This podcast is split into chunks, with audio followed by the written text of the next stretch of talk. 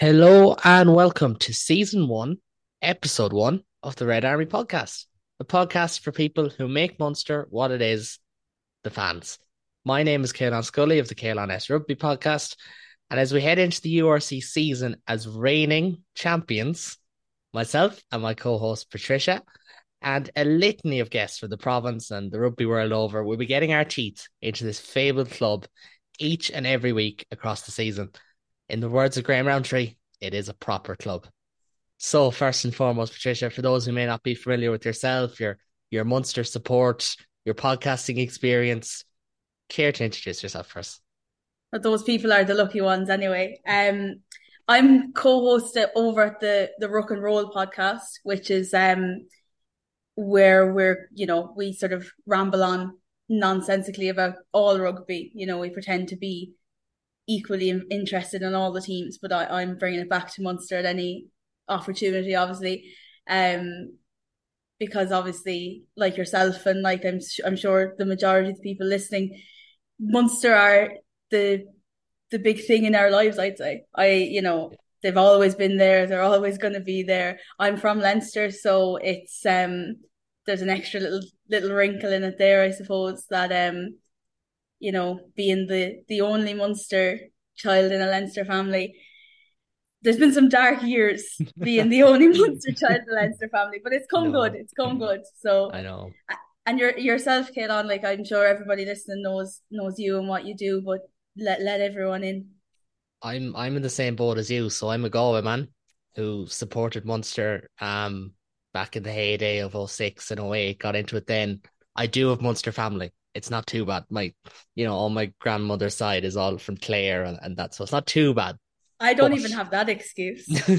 my only thing is, I was going to school in Ballinasloe when um Connacht were winning the league. Now, as a Munster fan who grew up watching the winning leagues and European Cups at ease, that's not easy. so we are we kind of know the same side of this together, which is which is different. I suppose some people might be like, well, what's a, a Leinster woman and a Galway woman going to tell us about Munster? It's like, well, maybe we just have enough of a chip on the shoulder that we can that we can make it balance out in some regard. I'm not gonna I'm not gonna trade misery, but being in Leinster is definitely worse. Oh yeah, it is. Apart from you know, you're you're probably in the right part of Leinster for it. That's the only thing. I'm in a real rugby hotbed of of Galway here. Um, and I've yeah, I may drop it in in multiple times this season. I've went to school with some of the Connacht lads. So it's, you know, I, I kind of have that experience, that side of the coin. But in terms of the workload, I, I have my own podcast, as I said at the top of the show. And if people are coming to this from from your side of things or just Munster, Caolán S Rugby podcast, we have in depth World Cup coverage every week. So hopefully by the time we have that we have not in depth World Cup coverage every week. But I suppose you're at it, so you know that there's that side of things. But hopefully, we have another three weeks of Ireland still in the competition as we speak. Um, it will forego how long until we see Peter O'Mahony in red and Tadhg Beirne in red. But if it means Ireland to win the World Cup, we'll survive. I think that's that's exactly is, what is is it worth it? I, ah, I guess it is. I guess it is. it but is, but yeah. at the but at the same time, you'd miss Craig Casey. You know that ah, kind of way. So what made you what made you sort of tune into Munster then? Was it your family or was it just Munster, I suppose, as, as uh, like a draw? It was. It was kind of, it was a bit of everything because I'm uh, from a sporting background as well. You know, like so many young lads across the country are, and like I, I often chime back to this in group chats and everything. But the Heineken Cup was the Heineken Cup around 2006, 2011 when it was on mm-hmm. Sky and everyone was watching pubs and they watch on RTE and you know, everyone knew who fucking Cedric Heymans was because, you know, we were seeing it on our televisions and we weren't having it kind of mansplained to us by the BTE crowd. you know what I mean? It was proper rugby coverage and like it was so easy to fall in love with that era in so many ways. Like I I grew up with, you know, David Wallace and Alan Quinlan just being bodyguards for Rog. And then you'd mm-hmm. have someone like Doug Howlett came over and it was just open up your eyes to a new style of rugby. Like the man could yeah. score a try in a phone box. Like it was remarkable, and you couldn't, you couldn't not love that side of things. Do you know what I mean? And for, for yourself, then, like, how did you kind of? When was that kind of I love this club moment. And don't say last May because that's the most recent, not the most the first one. no, I think that I think by last May it was fairly settled that I loved okay. this club. I don't think that we were. I don't think I was still on the fence at that point. No, so we, we moved to Ireland in 2006 i want to say um my mother's from wexford so that's where we moved to and like by then I was already very much like I like this team. You know, I had I definitely had identified that this was this was the team that I liked watching from whatever rugby would have been on in the house before then. And when we moved to Wexford, it was my dad who was sort of explaining, you know, Ireland has four rugby teams and we're living in this place, which is everyone here supports this rugby team. And you just said and no. I sort of Well, pretty much what happened was I just said, Dad, I'm not being funny, but Paul O'Connell doesn't play for that rugby team, and therefore I'm going to cheer for this team over here. And I, you know, I've been stuck with him ever since, I suppose. That's that's not a bad route, like because you know they say kids nowadays are supporting players, and they might grow up. There might be Irish kids who are like, I just love Antoine Dupont and his yellow blanket wardrobe of of clothes, but like if that's what gets people into the game and gets them, you know, into Thomond Park or gets them into the Stade Ernest Wallon or wherever it is, let it be. Do you know, like that's absolutely that's the beauty of it. Um, if anyone, if you want to get in touch with us throughout the season at the podcast, let us know. You know, give us your predictions for what game Munster may have that, that week this weekend. Obviously, there's no game this weekend, but as the season goes on, Munster will be playing games, and we'll we'll love to see them. You know, what your thoughts on how Munster are getting on, which players are catching your eye. Even if you just want to let us know which terrace in Thomond Park you think is the best and why it is the East Terrace, we'd love to hear from you. Um, we're over on Twitter at Red Army Pod for as long as Twitter survives, and then after that, we'll I'm sure we'll figure something else out. Um, so yeah, a- absolutely get in touch and let us know what your thoughts on the MRSC curry and we want to hear it. We want to hear everything. Why you love Munster, who you're loving at Munster at the moment, and whatever you want to tell us. I have to jump in there. Why do you think East Terrace is best? Uh, speak from two East Terracers. What what's your is there a reason for it? Because it is just better. Okay. I I love standing by the tunnel. I think that it's, I love having that part of the sort of match experience of the players going in and out to warm up and for the match itself and being like behind the subs bench and I just love I love that part of it. Um and you simply don't get that in the West Terrace. It would be nice if we had the pyrotechnics on our side though. Like I think back to the the Toulouse game where you could barely see onto the pitch, even if you're in the terrace. And I remember I was actually in the I was in the press area for that game. I was working for Oval Insights. And I remember thinking I would give anything to be sitting on that pyrotechnic right now because it was so cold. I couldn't feel my fingers. Yeah, like, that's that is that is true, you know, but but at the same time, when you can actually see the pitch, which of course you couldn't in that game, you do get a nicer view of the pyrotechnics even from the East Terrace side. I so there's really anything you could possibly think of as a even potential drawback for the East Terrace, I'll find a way to spin it into a positive because I, I do believe that it's the best place in that stadium. And that's how this season is going to go. I feel like where it's yeah. just going to be. Oh yeah. Let's talk about the the flip side of things and the positive side of things. And you know what? Even if we lose 54-7 in the Aviva in round seven of the URC, let's not forget that they have two dub caps and we have a URC title that could knock you out if that trophy hit you. Like there's always that side of it. But we look, do everyone everyone was tying themselves in knots talking negatives last season and look how that ended up. Like I'm not doing it anymore. Or maybe we maybe we do the same thing again, just go through the same process regardless of results and hope that we get it of the same outcome. I do Munster want to talk... were so bad when they beat the Dragons by 96 points in this game. Why didn't they score 100 points? It's unacceptable. That's full um, New Zealand uh, the breakdown spec. But I do we do we will talk a small bit of rugby this evening. This is an introduction, but we'll talk a bit of rugby. And I want to start with just kind of the the admin side of things. The ins, the outs, the guys who you may have forgotten have joined the club, or even some of them have extended, which we will get into, and some of the departures as well. So Tricia, will you take us through the, the new faces and some not so new faces that we're supposed to look out for? Yeah, of course. So um in terms of players in, I feel like maybe a smaller cohort of players in than we might have seen in, in previous seasons, but but no less exciting of a, a trio of new signings in in we've got Sean O'Brien coming in, not that Sean O'Brien, of course, or the other one, or the other one. That that really Um, doesn't help. Not so it's a Sean O'Brien, but not the one from Carlow, not the one from with the ginger hair from Galway, the one who played centre for Connacht. That's how, how are we going to shorten that down in shorthand speak? Sean O'Brien the third? Or sure, sure. okay. Um, he's coming in from Exeter Chiefs, and that's it. He's you know he's a he's a ginger centre coming in. We've we've we, what more could you actually ask for? You know, we we Maybe need maybe to come from the best league, you know, there's there's Ah, that side of things, but he's we're welcoming him into the best league with open arms. it's a step Um, up then. the the theory of signing Alex Nankivell has finally become a reality in that he is Yeah. finally freed from the shackles of Tasman and is on his way to Munster. Another centre. This guy has a mullet. Um, you know, hugely exciting player. Anybody who's watched uh, who's seen any little bits of him playing for Tasman recently will will attest to that. I'm sure. One who were I, I barely got to see him last year. I don't know about yourself. I, I don't get to see much Super Rugby with the nature Mm. of, of kickoff times and everything, but I did watch his the the playoffs of that and he was incredible. I thought he was unbelievable in the Super Rugby final in a way yeah that I think will warm the heart of Munster fans because he won a jackal turnover in that game.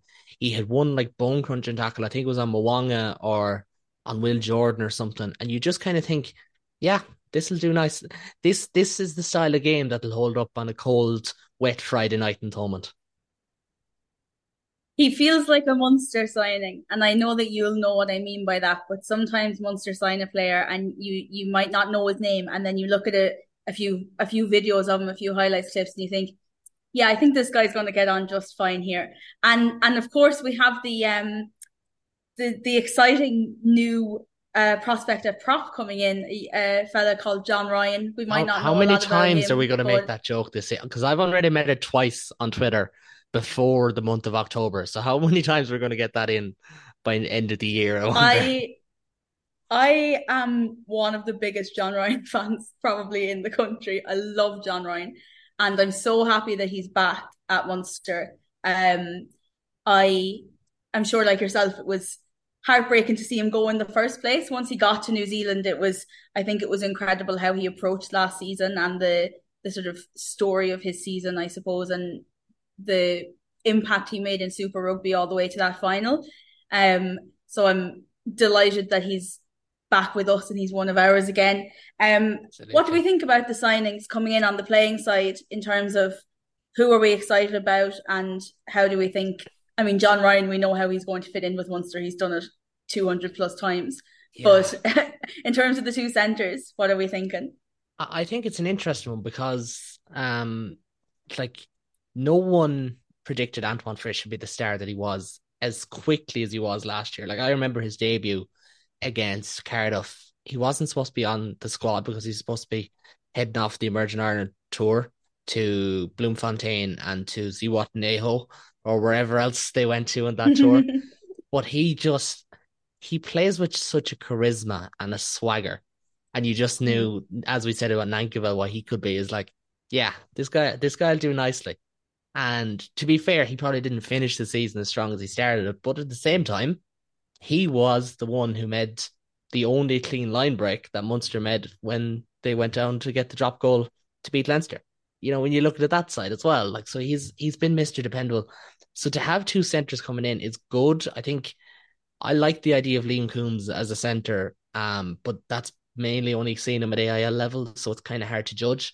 He just has this this George North style of running that he has you beaten just by his his size. Do you know what I mean? He's he's a big man. He's a big But- guy. O'Brien and Nankivell do bring that size. I, I'm excited to see O'Brien again. I haven't seen a lot of him since he left Connacht, and if he plays with a purpose like he did in his last season at Connacht, he'd be very good because of all accounts where he was pissed off not to get a new contract and he was heading off to Exeter and he was kind of like, right, well, I'll show you why you should have kept us. And no one does siege mentality better than than the Red Province of Munster. So he might fit in there. And like John Ryan, like what more can you say? The man has done it all. He's he's been in England, he's been in New Zealand, he's played for the Babas, he's gone to World Cups with Ireland.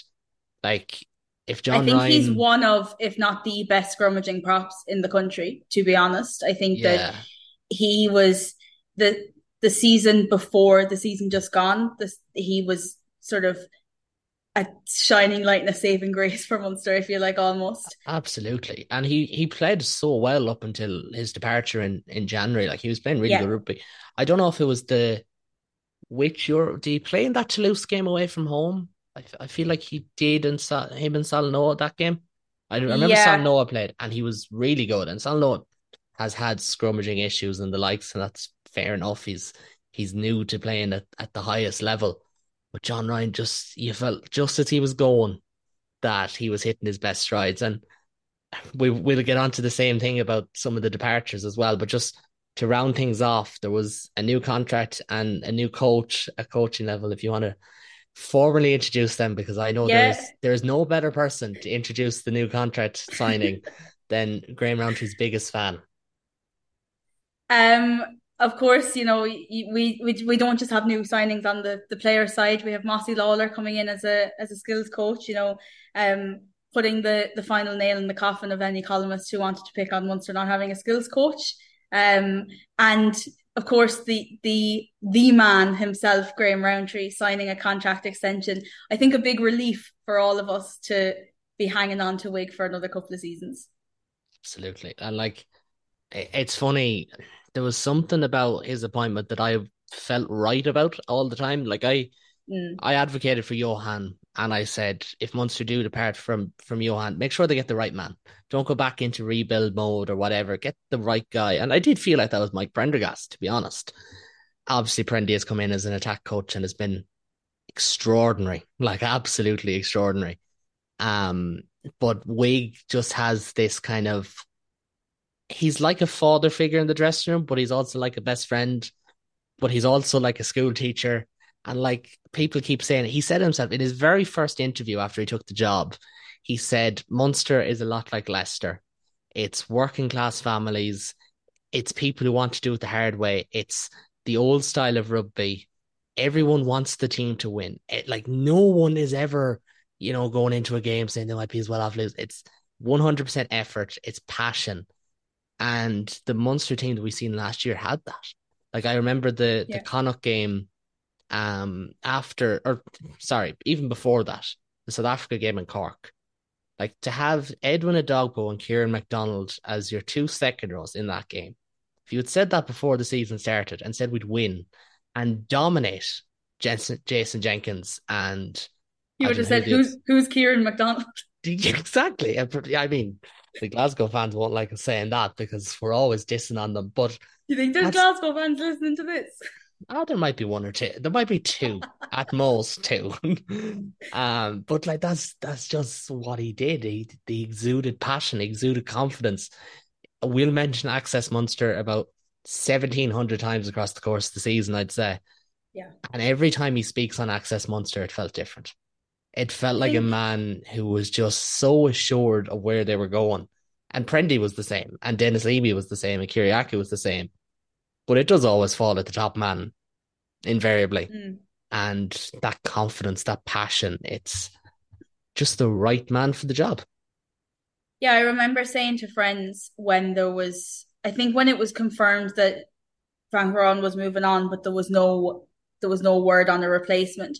I remember saying to friends, I think that they should give it to Rowntree, and I know that he has no, he hasn't been a head coach before, and it was more than I've got a good feeling, but it was that was a huge part of it as well. I said I, ju- I think that they should give it to Rowntree, and then they announced it, and I think the early parts of last season when you know things were perhaps not going as well as one would have hoped. Like, like I said, hearing him talk on Access Munster, I think it would be really easy to sort of roll your eyes at the stuff that he was saying about like, you know, believing in what they're doing and that he he believed that it was going to get there. But he has such a special sort of almost an aura about him that you believe him and you can tell that the players believe him. And as someone who's watching the the Access Munster videos and watching them on the pitch, like I believed him as well. And that never that was a huge part of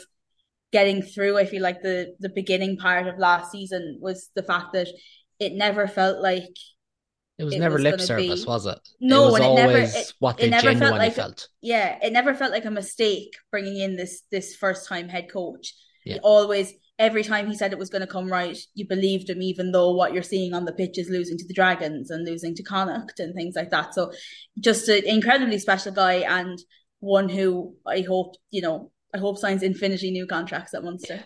And we, we don't mean to cause disrespect to Connacht by putting them beside the Dragons as teams you lose to.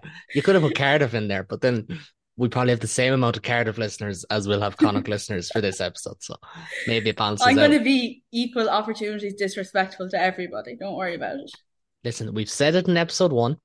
The partial stuff is going to be more from me. Patricia is going to be more the hype and the the doom and gloom about every other team in Europe. So we've laid the cards on the table at the very least. There was players who left. I do want to get into that as well because, listen, if you had said at the start of the season that Malakai Fekitoa would leave after one year, you'd have you'd have probably been disappointed and you'd have thought that it was things outside of his control, and it kind of was. Like I, I am gonna say it here. Like I I do hear the rumors that everyone else is hearing, probably a little bit more solid than some of the ones of other people are hearing, and it was more of a personal decision for him to leave. It was not just. Mm. You know, it's not that he didn't score enough tries or, you know, a money thing at all um, there was reports in the paper that were factually incorrect, you know, about his contract and his structure. They were not true. It was not a one plus one deal that was never offered to him. Um, he just had struggled. He struggled to fit in, and having a Spanish wife going to Italy, it is a, a more similar culture as as a lot of Italians or Spanish will tell you. So like it makes sense for him, and I really hope it goes well for Benetton because yeah. I made the comment on my own podcast. He's struggled in the last few clubs he's been at, at Wasps, at Munster, to hit the ground running, and it was the same this World Cup. But from a purely personal point of view, I hope Mala goes well because you know it's not easy moving from club to club. You know, a third club in three seasons. It's not nice, not for anyone. And I no, hundred well. percent. And I think a big part of it for for me watching throughout the season and like you know hearing the things like yourself that you were that you were hearing. It's not it for me it wasn't even about performances on the pitch. Like yeah it's frustrating sometimes watching a player not play well for your team. You want your team to play well and when players aren't playing well that is frustrating. But it, it's not nice to watch a guy who's like clearly struggling you know more so than just on the pitch. And i think as soon as it was announced that he was moving on this sort of instantaneously that weight visibly lifting off him and he was able to sort of play that was just lovely to see. And I'm so happy that he had such a huge part to play in that end of season run. Um, and that his his year with Munster turned out to be such a positive one. And like say, like one of those guys who you'll just always be pulling for after this season. And I do hope that he and, storms at, at, at Benetton in every game except the the Munster one, of course. And you talk about that like because you talk about leaving on a high. Yeah, he left for a trophy. He was phenomenal in that URC final. From the second I don't know who he hit early on. I think it was um Engelbrecht. I hope I'm pronouncing that right. The center, and you just knew it's like okay, yeah, we're fine. And center was one of the position groups that we talked about because they had improved game on game on game, mm. and he was just on it in that game. It defensively was so good, and that kind of shutdown center role that we're going to see. We're hoping Nankivell can be that. Maybe Frisch pushes to 13. I have a sneaky suspicion that if Joey Carbery's form continues like this, that we could see Jack Crowley moving out to 12 and Munster just play with sheer chaos of having seven ball players on the pitch, on the back line. And you know what? Maybe even Tadhg Beirne as well for good measure. Um, as an auxiliary centre. Why not? Like he can he can front, he can pass, he can jackal, and he can make line breaks. I don't need anything else. Do you know what I mean? But to see Mala put in that performance at the end and another man who maybe not the last game of his Munster career was his highlight, but Ben Healy, Scotland mm-hmm. international mm-hmm. Ben Healy, now we should add. Like that game in the first game in Cape Town, he was so good. So, yeah. so good. And there might have been some shot clock deviations in around the end of the season. And of them might get talked about in the papers. But no one really cares unless it actually gets blown. And sorry for that, Owen Farrell. I, I do love the guy, but sorry, it only cares if it gets blown. And Ben just again that freedom. He just played with this this swagger and this kind of confidence. And I've I've said it. I said it last week after Ireland bet Scotland. I genuinely think he's a better deal for Scotland than than Finn Russell because you're not going to win many out many international games with someone like Finn or someone like Marcus Smith or someone like Libbok at 10. Like go back through the years and I'll show you so many examples. I think you're doing guys- Finn a raw deal, Oh, I love, I with- love, I putting love him in Finn. with Smith and Libbok, to be honest. But I do, I do think that Ben Healy. I like to think that this, that the URC final was not Ben Healy's last game for Munster. I have that in my heart. Um, A bit you of a John Ryan style. that you know in in sort of because he's so young as well. I think in sort of you know three or four years time we'll be signing him back as a hotshot NIQ Scottish fly half.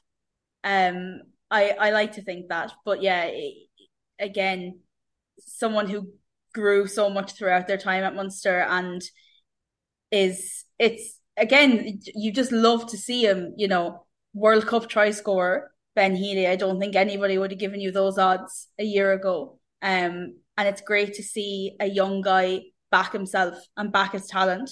You know, he could have sat on a contract at Munster and waited to see what happened because he's still so young. But he knew that there was international rugby there for him, and he took it. And who can begrudge him? Honestly, he backed his beliefs.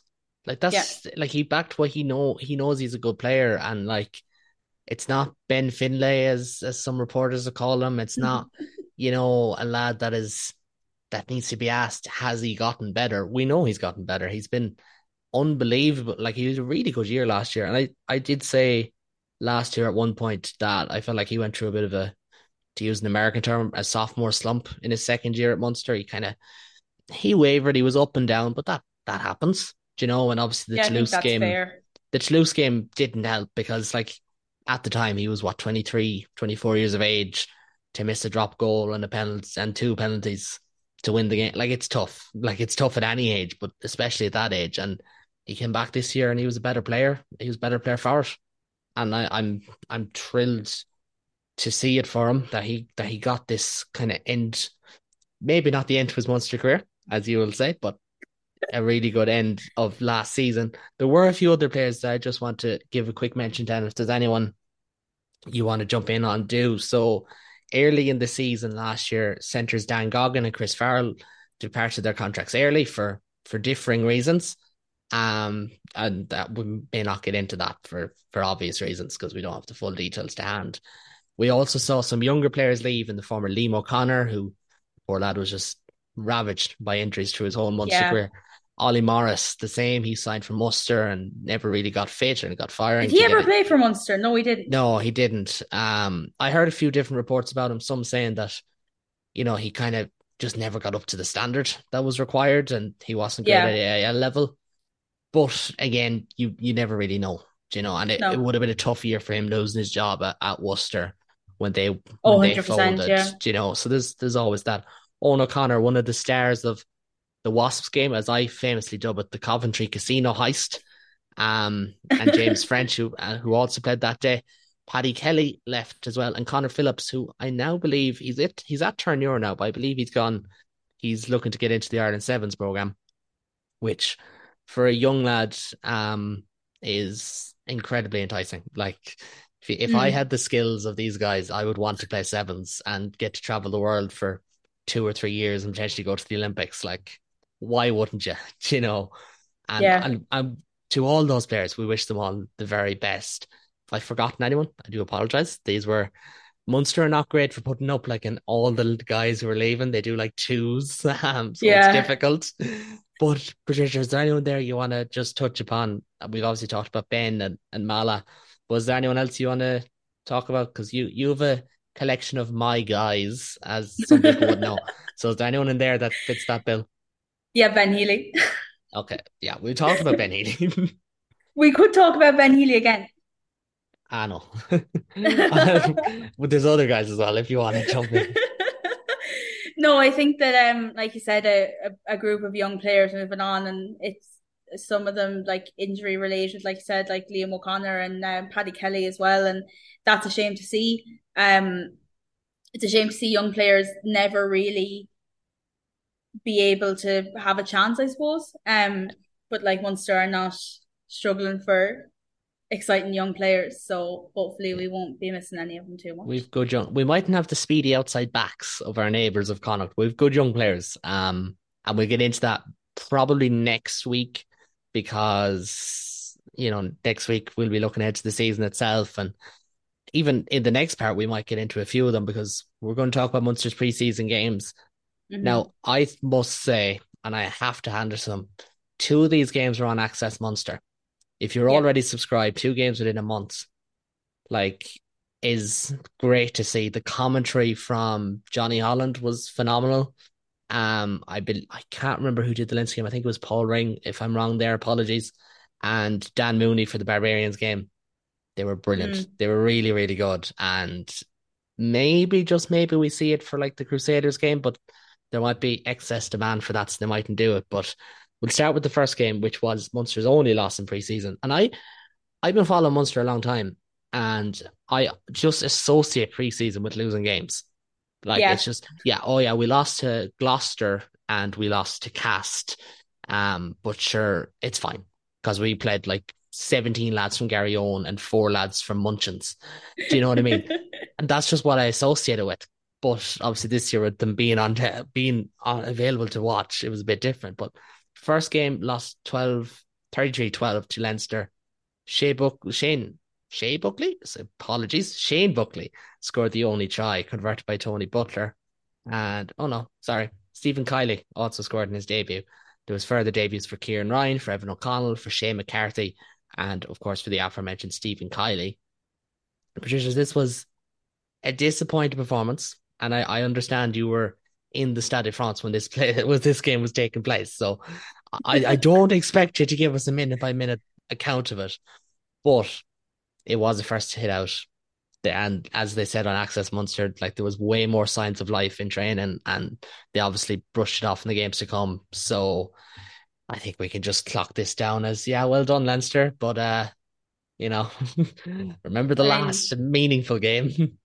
I don't know if I'll say well done, Leinster. I I think if you saw, um, if we like, if we take anything from last season's preseason games, is that they don't matter in the grand scheme of things. And yes, it was disappointing. It was, it was disjointed, but like like I said, it was their first hit out, and it, yeah, like it's it it doesn't matter because they they lost a preseason game. Oh no, no, they lost what two of them last season, and they won the league. So, um, I think that they'll, I think that that it things will be all right. You know, losing to losing to Leinster in a preseason friendly is not the be all and end all, but um, like I said, I was in the Stade de France while this game was played. So I, I should put in there as well, and this is uh, maybe the fact that I forgot was better for my mindset. But Andrew Conway played that game in his first game back. Mm-hmm. Unfortunately, he got injured and he's going to miss the first few games of the URC, or so we're led to believe. And like, I don't know, I, I I just want to see Andrew Conway back in the field again because he's one of those players that even with his South County Dublin accent, you know well he would die for this team, even if it meant a fight in Chicken Hut. Do you know what I mean? Like he would he would do it. That's the kind of guy he is. So hopefully we see him back on the field. I don't know if you know that Andrew Conway is maybe my favorite Munster player ever. Again, and that's I, vague because you have so many. Of them. No, no, no, no, no. But the, the, there's there's definitely a, a higher level, and I don't say that lightly. And Andrew Conway is hundred percent. He's up there for sure.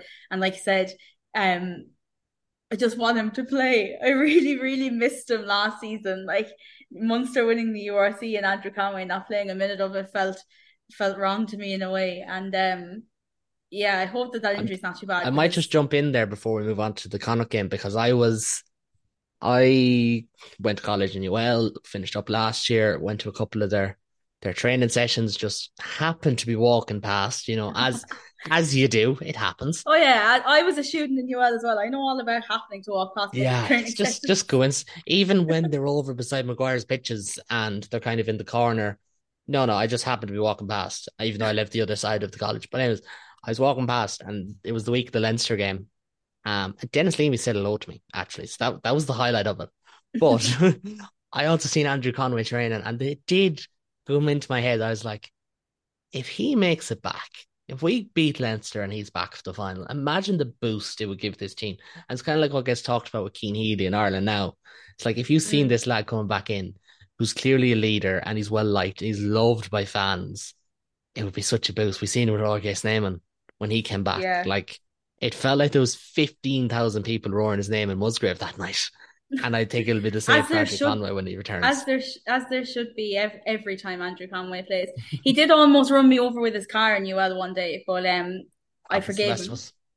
I forgave him. Look, I forgave him. It was fine. He was. It was really close. Actually, I think I put my I had to put my hand out onto the car. I was like, as oh, if geez. I was going to stop the car with my hand. but like, it was. It was close. I went to, you know, it was a pedestrian crossing, and I went to be like here you know, g- give the driver a piece of my mind. Then I saw it was Andrew Conway, and I think I was just like, oh no, it's grand, Andrew. Best luck this weekend. I, I never got ran over, but uh, Simon Zebo waved out the window at me. So, um, I mean, it's slightly better because I didn't nearly get hit by the car. But was was it his kids that waved out the window? Nah, stop now. Though? Stop now. and we will, go on. Will, will, will, will we move on to the second preseason game there, where um you Munster, might take more enjoyment in this out of I out of my, than myself. Munster losing preseason games didn't la- didn't last too long as we had a a 24-19 win in the sports ground up against Connacht. Um, tries from Gavin Coombes, Diarmuid Barron, and Rory Scannell, and Joey Carbery kicked three conversions and a penalty. Great to see Joey Carbery playing rugby again for one thing. Um, Shane McCarthy got his first start for Munster, following up obviously from his debut the week before against Leinster, and Josh Costello made his senior debut. Uh, whether or not it's a preseason game, which as as I said, like they they they matter, but they don't. The they only time. matter if you win. but winning, but winning in Galway is never a foregone conclusion for Munster. Like we've we've sat through enough sort of frustrating and disappointing games against Connacht. Um, what do we think of this game in terms of you know progressing? I suppose from the Leinster game and heading into the season ahead. Like, did did you feel like the some of the wrongs from the Leinster game were righted a bit more in this one. Yeah, so I I was at this game, so that's kind of why I, I gave it to myself here in the running order. Um, that may happen a few times across the season. I might just, you know, it's like, oh, I don't really like Glasgow. I give that to you, and I'll talk about zebra or whatever. But no, this I was really impressed with Munster that day. I thought everything that they didn't do against Leinster, they did against Connacht. They upped the intensity. Mm-hmm. There was a like obviously in preseason there's going to be a lot of handling errors and timing errors and whatever. They improved all them. Set piece was better, defensively astute. John Hodnett was picking fights. Um, Gavin Coombes was running over lads. I thought Joey and Antoine Frisch though. Like, listen, I, I, I might I might be a straight white man, but Joey and Antoine Frisch are going to get more people excited because their looks than their rugby playing ability sometimes, and that's fine. But Jesus, they were unbelievable in this game. They were just suave and classy. And it's exactly what we want to see from them. Like they were just Look, so, so There's good. a lot to be said. There's a lot to be said for a 10 with good 10 here. Yeah. You can't beat it, you know, and, and Joey's one of those for sure. He's um he's up there in, in that in that regard. And like I said, him and him and Antoine Frisch together feels like something that could be just, just meant to be. Yeah, yeah, the, I think it's I, the new hopefully. combination. And although to be fair, Jack Crowley has great ten hair as well. Um, and not but, the same way though. No, not in the same way. But he's got great ten hair as well. And um, I mean, you could say Ben Healy's mullet period was was great crack because it was during COVID. But that's I feel like that's a we could get a full podcast out of that another day of Munster tens and their haircuts. I feel I've I've done podcasts about players' hair before. Like the, people can find those back somewhere. As I'm sure. Suppose. But just to finish on this one, like again, those lads are really good. I thought, um, I, I actually thought Diarmuid Barron had a good preseason. To be honest, in, in mm-hmm. what I mm-hmm. saw, um, Rory Scannell likewise was was decent. Shane McCarthy really impressed me though. He's a he's just a natural athlete, and it sounds so vague to say, but you just watch some lads sometimes. You're like, yeah, if that lad was running 400 meters or if he was playing soccer, I'd get it. You know, some lads can just can just do it all. We all went to school with lads like that. And I feel like he's in now he mightn't be, but I feel like he's one of them. Um, so he's definitely one to look out for. And then, you know, I thought the back row were just were just really good that day, and that included um Alex Kendall and, John Hodnett and Jack O'Donoghue. Like Jack is always going to run run his himself into the ground for the team. He's got an incredible engine. Alex and John are just really, really exciting players for this season. Unfortunately, there are potential injuries for the two of them. We don't really know for sure, but we'll wait and see. I feel like they haven't been mentioned on squad updates. I keep reading the squad updates, like yeah. bracing myself for the worst, and then maybe they're, they're not mentioned. May, maybe Look, they're in France. I'm not going to say too much, but I, I feel like I'd know. you feel okay, fair enough. If if you have a hunch, that's fair. You'd have seen them, I suppose. But maybe, like, if it just makes us feel better, um, we'll say that they're in France training because there's some weird rules that you can have lads from the same country who are not in the squad and will not be selected training. Do you know? So we'll just we'll just say that. But then imagine Alex how like depressing and disheartening a job that would be. By the way. Oh, Gatland would definitely get lads to do that, and Eddie Jones. Come They'd and train with our squad, but you're we're never going to pick you, and you like the only thing you're going to do is get injured. Yeah, yeah, no, Eddie Jones is definitely doing that. Hundred percent. By the time this goes live, he could be fired. Like so. Eddie Jones know. is doing that now, and his team are not even in the tournament anymore. yeah, that's true. I we'll get on to the last game and finish on it because Munster, remarkably, this was their first game with the Barbarians. Um, mm. didn't go as well for the women's side. They were convincingly beaten as as you'd expect um by a Barbarians team of all, of all sorts, considering where the the national women's team game is at at the moment. It's it's no surprise Munster were defeated, but that's definitely a conversation we get into another day. Maybe on my own on my own channel, I'll, I'll give you the floor for that one. But Brian Gleeson, remember the name. Um, I, I, made this joke with uh, a past uh, guest on my own podcast. Remember the name? They they may have said he was only a, a subcast member of the under twenty squad, but this kid, he is a behemoth. He's only he's still under twenty next year. Scored two tries in his first appearance. He was bouncing off fully fledged French lads. Like that's exactly. I don't think I it cannot be stated enough quite how massive this kid is. Yeah, like, he's he's a big. He looks like he could play prop. Like, you know, he, he reminds is, me of Trevor Brennan's son that played second row. Um, yeah, when I watched him first, I didn't know if he was the prop or the second row. So that's kind of the like he's a power number eight, and he he has got different parts to his game aside from that. Like we're not going to be as vague as just say he's big, like certain pundits would do. But but he is big, and people do need yeah. to understand that. Yeah, like he he is, and he was really really good in that game. Shane McCarthy scored his first try for the province in the game for Munster as well. Um, he impressed. There was also tries for and a deep breath here. Jimmer Barron, Joey Carbery, Josh Wycherley, Fineen Wycherley. I wonder how many times the two of them scored in the same game. There's there's one to look up now. There's there's the question for the followers. How many times has Josh Wycherley and Fineen Wycherley scored in the same game? and you can go back to their club games if you have to, if it's even possible. Neil Cronin got the last try as well, um, brilliantly assisted by Ethan Coughlan. And one Joseph Carbery kicked six conversions.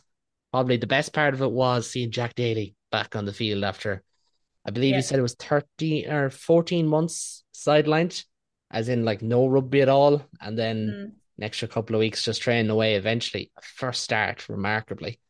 Um, so over a year out. Mark Donnelly and Gavin Coombes did get injured, and we wait to see how that went. But hopefully, fingers crossed, nothing too bad there because you know nothing says early Munster season like injuries that feel like you didn't even know they were injured. Um, but if Patricia, Gavin Coombes is injured, who's going to play in the second row when all the second rows get injured? Uh, probably Kiran McDonald again. Good. Why not? Or Billy? I Billy Holland could sit. Billy Holland has got another game in him. Hundred percent. I love Billy Holland. We all do. Anyways, um, Munster did win out this game. It was remarkably entertaining, even though it was it was pissing rain all morning in Limerick. Um, but it was a really really good game. But probably nothing you can take away because of the Barbarians game.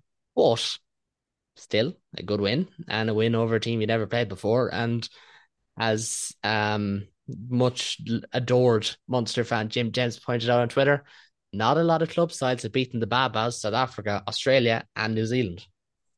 Yeah, and I think, you know, yet again, just a run of the mill Munster win against a touring side. It's not. It, it's the first of the season, but it won't be the last, of course. Um, oh, with, there, with there's the, the, bold prediction of the season. with the Crusaders game coming up in in Uí Chaoimh, but um, yeah, I, I, I really like games like this. Like you say, there's there's not really anything to take from it in terms of the season. Um, but there doesn't always have to be like not every game has to be about the season. Some games are just a one off, and playing the Barbarians is one of those. And you know, comprehensively beating the Barbarians even better. Like it was a yeah one of those games that it's just a lot of fun to watch games like that and it was it didn't make me at all sick that there was a Munster match played in Thomond Park and and I was in a different country to it. Didn't make me feel, you know, upset or angry I'll, or I'll have that during the season, and I have. I, I I won't be around. I'd be outside the country for the Bayonne game. I hop on a flight, probably not long after full time, um, and it's going to kill me because I've never not been in the country for a Munster European game, and apart from 2008 Heineken Cup final, which I was at, but that was okay. I got I got over that one. um, but I, I should actually point out because I looked it up just to get the exact price.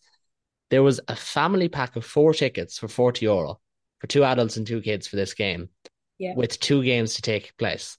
And I must say, I know Munster branch and all that do get some fair criticism, some unfair criticism. That's phenomenal work because it was hard to attract people in the gate, anyways with the World Cup being on, and I know it's an off week for Ireland, but you know, for people who are gone, they might want to go to another game. But to do that was was brilliant. It was absolutely brilliant. And that's how you hashtag grow the game by making it a little bit easier to get to and all that, you know, and mm-hmm. If if that's one of the few things that we take away from this game in years to go is that this is where, you know, Munster first played the Barbarians and you know, Shane McCarthy and Brian Gleeson stood out. Yeah, great. But there's also the element of the the boring stuff as well, which they did well. You know, you have yeah. to give them credit for that. No, hundred percent. So I think that's about all we have. There was there's no fourth preseason game that we don't know about. Suppose they were trained against Shannon and Cork on, but we weren't there. So we can't talk about that. Just go on speak for, speak for yourself. Listen, some people might have managed to sneak in, but you know, I do not have the wall climbing abilities to do that. Um, we will leave it at that for tonight, folks, and we really hope you enjoyed what's hopefully the first of many. It won't be a one and done podcast, we promise that, but it will be our inaugural, and hopefully you enjoyed it. Next week, we will have a bumper pod because we'll take a look at the season ahead. It's hard to believe we discussed it during the week. Munster start in two weekends' time. Like it snuck up on me. It really has snuck up on me. It really has. And I knew the that Sharks. they were starting. I knew that they were starting the weekend of the of the World Cup semi final. Like I always knew that this was when the season was starting. And because I'm at the World Cup at the moment, like I know that that's next week. But for some reason, I just can't. I couldn't put two and two together that it was so soon that Munster were playing. And it's like an it's like entirely new year has changed in my mind. It's like okay, we had the pool stages. Oh my god, it's the it's the knockouts. Do you know what I mean? Like it's mm. like uh, yeah. that switch has just changed, and I'm like, oh, I have to get into Munster mode now, and I'm gonna have to. I, I might take a few weeks off my own podcast because there's been a lot of them recently. Uh, but it's like you have to switch headspace, and to start with the Sharks, and I'm gonna, I'm gonna lean to a friend of mine, a friend of the pod, Theo, um, who absolutely hates the Sharks and believes this is the new rivalry for the decades to come because there was so much spice in that one drawn game this season. And you know what? I admire it. I hope there is. I hope it's Werner Kok against Fineen Wycherley, akin to what I did to Johnny Sexton, because that's how we'll know we're back. Because I don't know if you know this, Patricia, but considering Munster won the league that last year, we backed up. You know? I don't, you can't, the bucket hat is actually there behind me. You can't see it. There's a flag there as well. Oh, there it is. um, the bucket hat is there. I do know that we back up, and uh, that's going to continue. You know, we won't get into season previews now. That's for next week. But um, Munster aren't coming back down anytime soon. that's great. So for everyone at home, I again, I hope you enjoyed it. Patricia, thanks for thanks for joining me tonight. Hopefully, it's not one and done with yourself or myself either, and that we keep this going. Um, we do want everyone at home to be with us every step of the way this season. So do make sure to subscribe. Um, if you are listening to this, maybe a bit late, we are going to try and get it on all platforms, but there's always a, a teething process with these things at the very start. Um, and I look forward to it greatly because I'm not a big fan of this side of things.